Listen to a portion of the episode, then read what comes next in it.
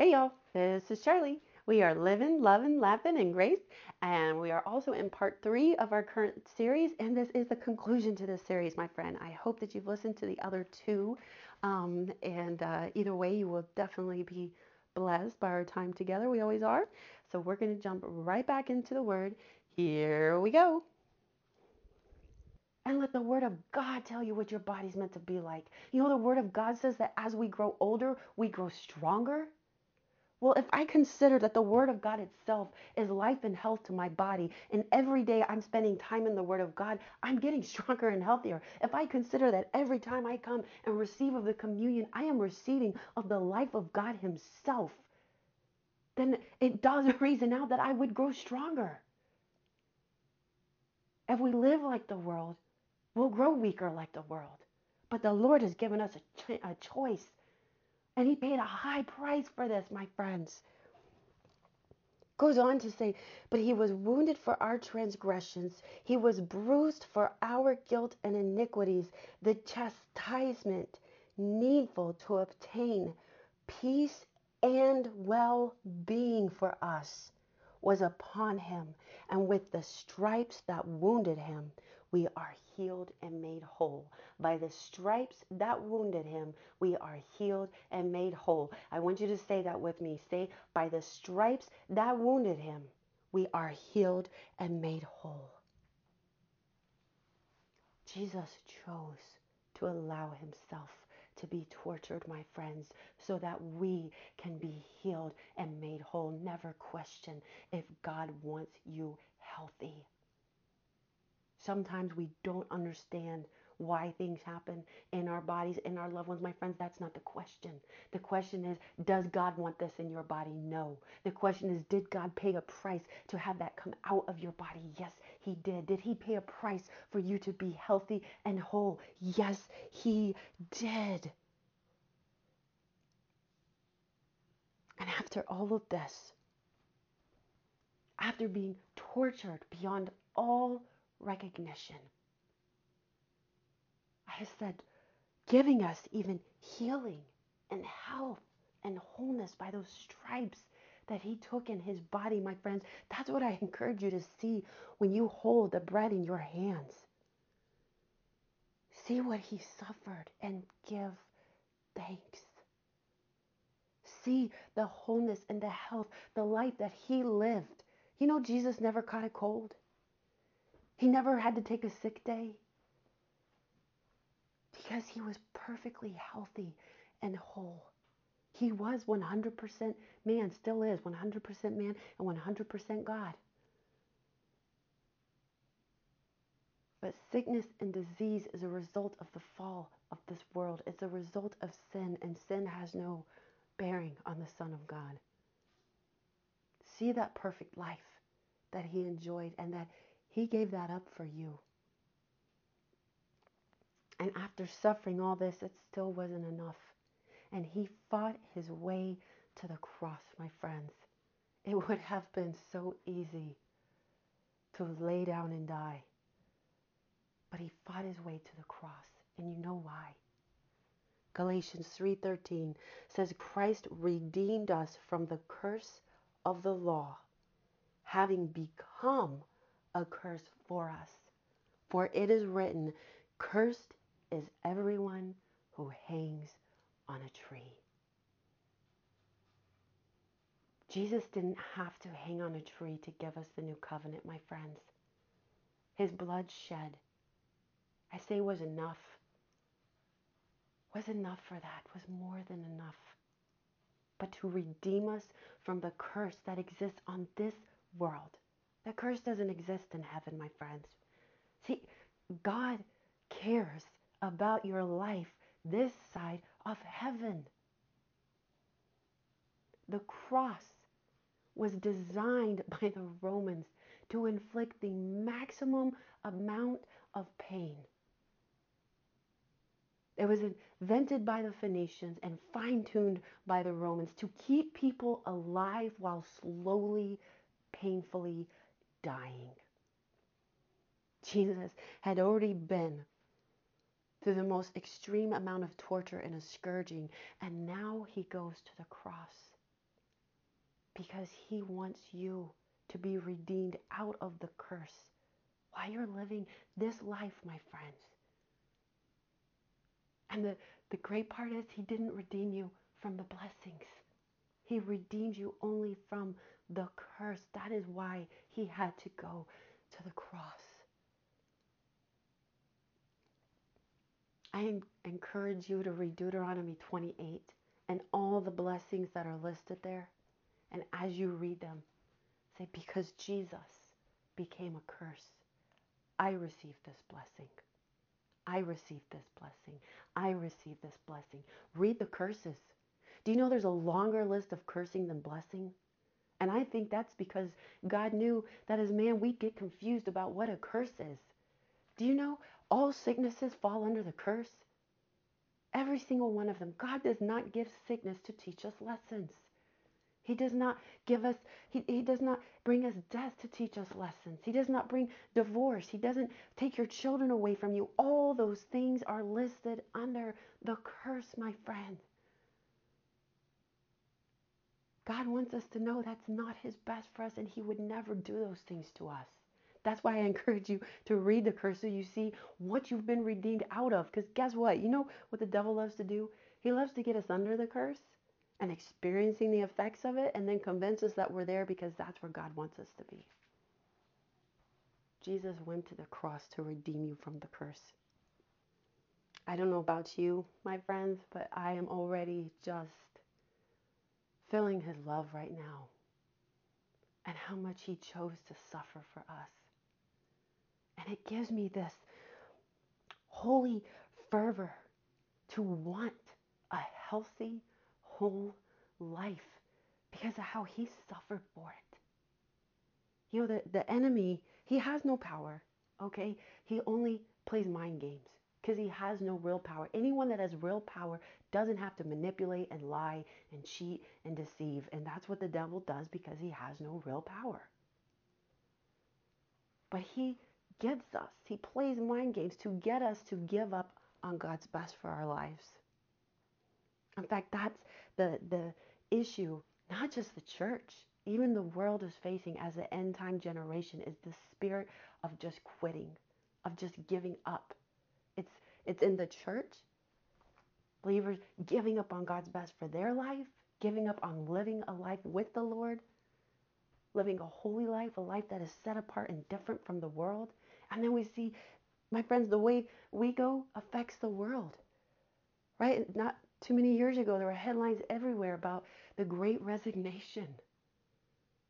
People just quitting, giving up on their marriages, giving up on work, giving up on their kids, giving up, giving up, giving up. That's what the devil wants us to do is to give up.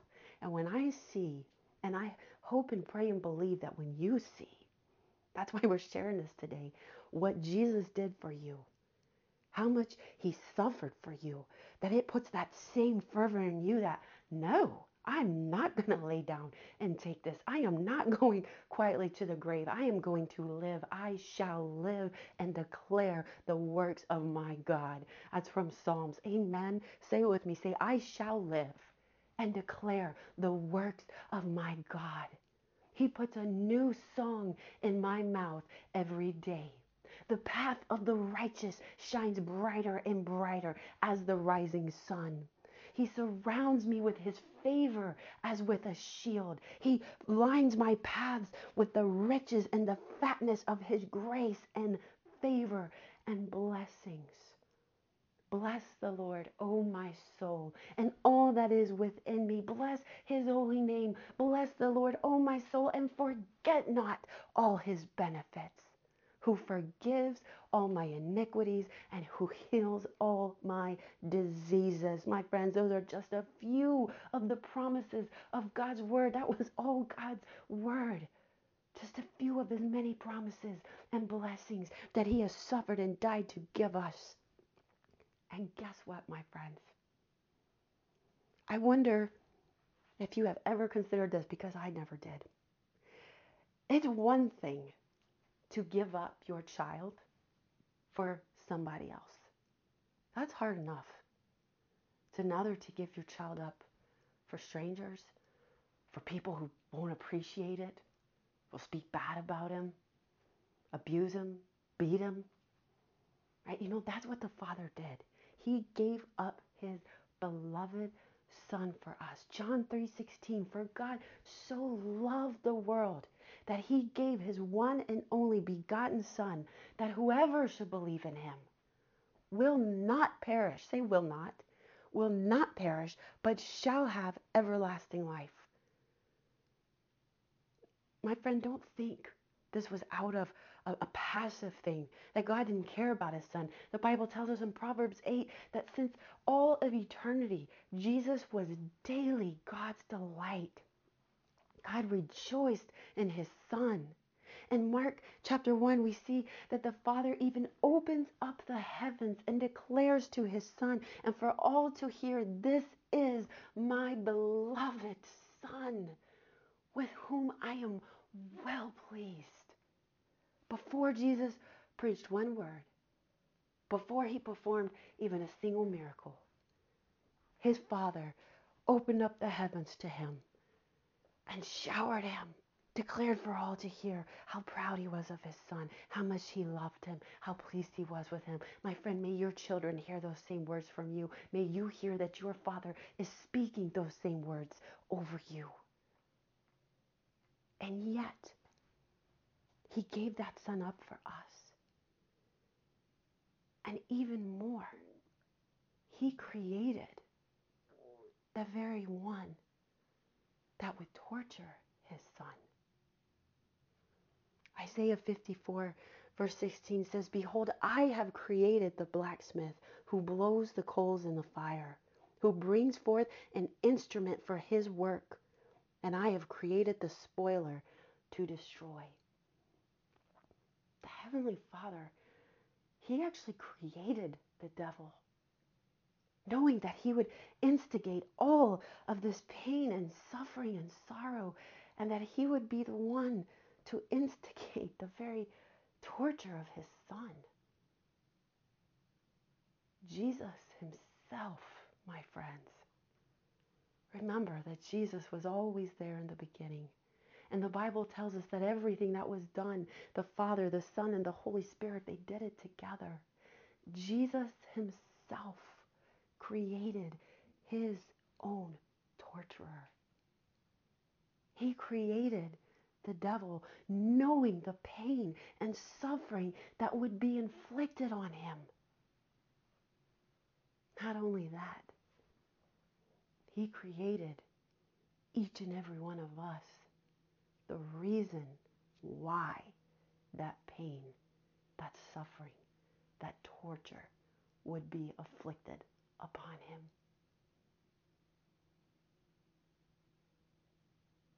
Think of that, my friends. How deep is that love? How great is his love? How faithful, how faithful he must be that he would create the very ones and the very hands that would then rip his own body apart that he would create us knowing that our sin would nail him to the cross. Our sin would be the reason that he would be separated from his Father for the first time in all of eternity. He created you and he created me knowing that he would have to drink our sin into himself, a perfect, holy, righteous being that had never known a single sin, sin, felt a single sin, touched or done a single sin, and yet he would have to consume it all in his body. We will never, ever comprehend how much pain that Jesus endured, how much pain that him and the Father experienced as they were torn apart for the first time in all of eternity because of that sin that Jesus became on our behalf. And he created us still. That is love, my friend. That is love. That is faithfulness. And you know what I love? The scripture doesn't stop there. It goes on to say, No weapon formed against you shall prosper. You know what he's saying? He's saying, I am the one. I am the one who created the blacksmith. He's not greater than me. I am the one that created him, and he created that weapon. I can destroy that weapon because I created him. And that's what he did, right? For a moment, my friends, sometimes it may look as if the enemy is prevailing. It may look as if the weapon formed against you is prospering. Sometimes it looks that way for a moment. And then when you're in that moment, that moment can feel really long, right? You ever had those experiences where something happened so fast, but it feels like it took all day or it took forever? But the reality was it happened in a, moment, a manner of seconds.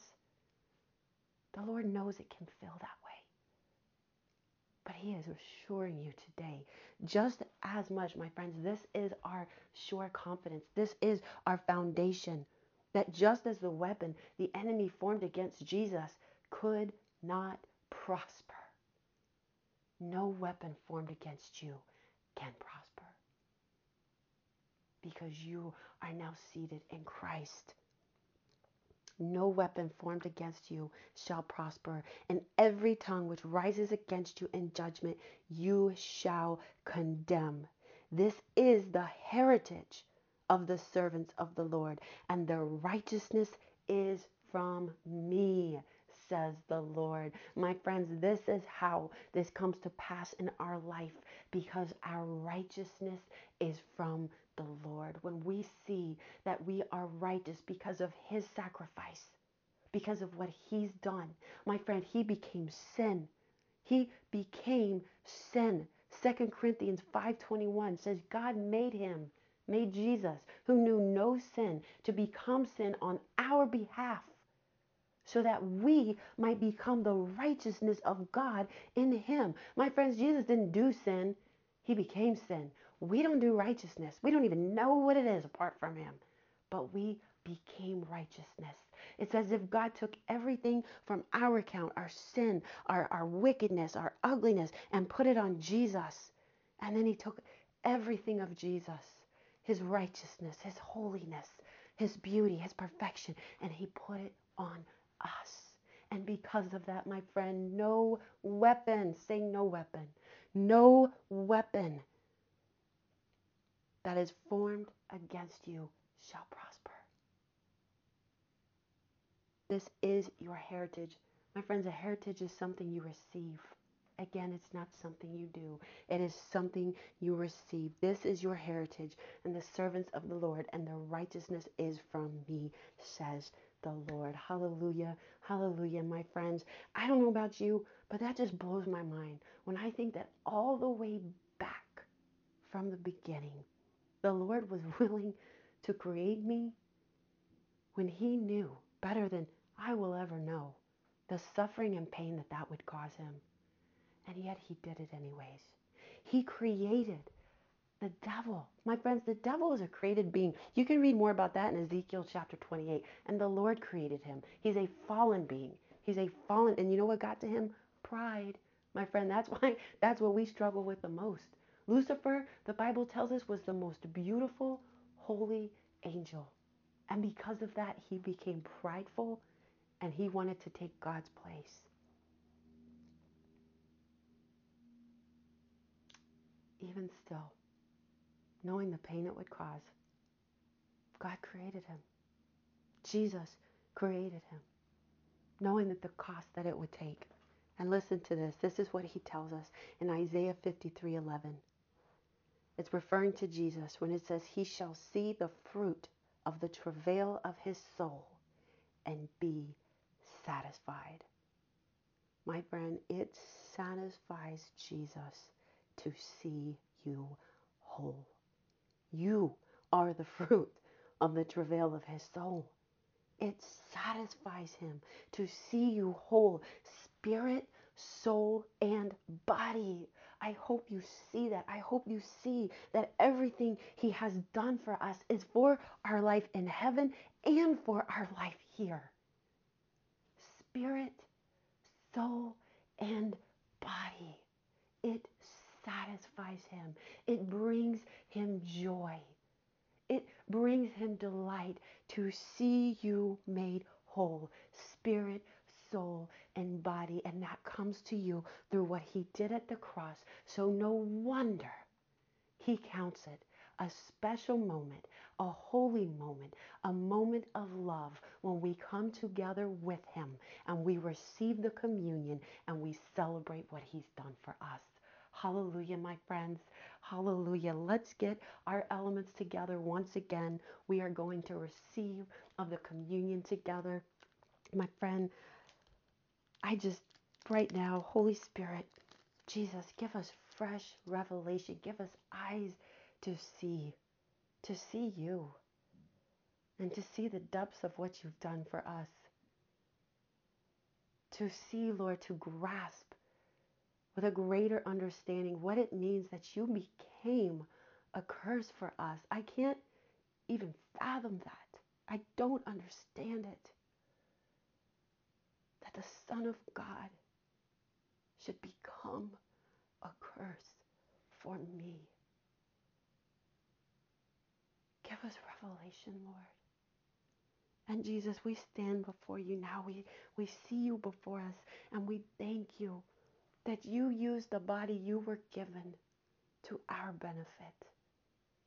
You created both the destroyer and us from the beginning, knowing the pain and the torture that that would cause you. That your love is greater the joy you have in seeing us made whole is greater. You are so very faithful to us, Lord. And we thank you that by your stripes, the stripes that fell on your body, we are made completely whole. In Jesus' name, amen. You may receive of the bread, my friend. And we lift up the cup Jesus, we thank you that you shed your blood for us. How many times and how many ways you shed your blood, and only one drop was necessary. Your blood is so perfect and so pure, it redeems us. Everything your blood touches redeems. You shed your blood even in your in your head, Lord, and your thoughts to give us pure thoughts to, to release us from from oppression of our mind and depression of our mind lord. Your flesh torn apart. Your blood poured out to give us the new covenant of grace. This beautiful covenant that's based on your finished work and not ours. That's based on your perfection and your righteousness.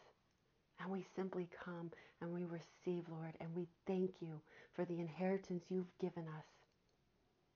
That because of your blood, we know that our righteousness is eternal, it is sure, it is a sure foundation, and that we have victory. Lord, your blood is our victory. In Jesus' name we pray. Amen. Amen. You may partake. All right, y'all. I pray that you were blessed, that you've been lifted up. My friends, I encourage you to receive of the communion often. You know, that's how often the Bible tells us to receive. The Lord didn't actually tell us to receive once a day, once a week, once a month, once a quarter, once a year. He says, as often. I encourage you to seek the Lord about what as often means to you. But how often do we want to be in His presence? My friends, as we uh, shared in our very uh, the very first episode to this series, that as we behold the glory of the Lord, we are transformed into His presence. When we come together with Him, you know, it's called communion because we are communing with the Lord. We are coming in His presence in a special way, in a different way. He manifests Himself to us. And as we come, we are transformed into His image, my friends. As we see Him here with us and see what He's done for us, we're gazing upon His glory and His beauty, and we are transformed into that same image. Hallelujah, my friends. All right. Amen. Amen. The Lord bless you and keep you. The Lord make his face shine upon you and be gracious to you. The Lord lift up his countenance on you and grant you his peace in Jesus' name. Amen. Amen. All right, y'all. Till next time, keep on living, loving, lapping and grace.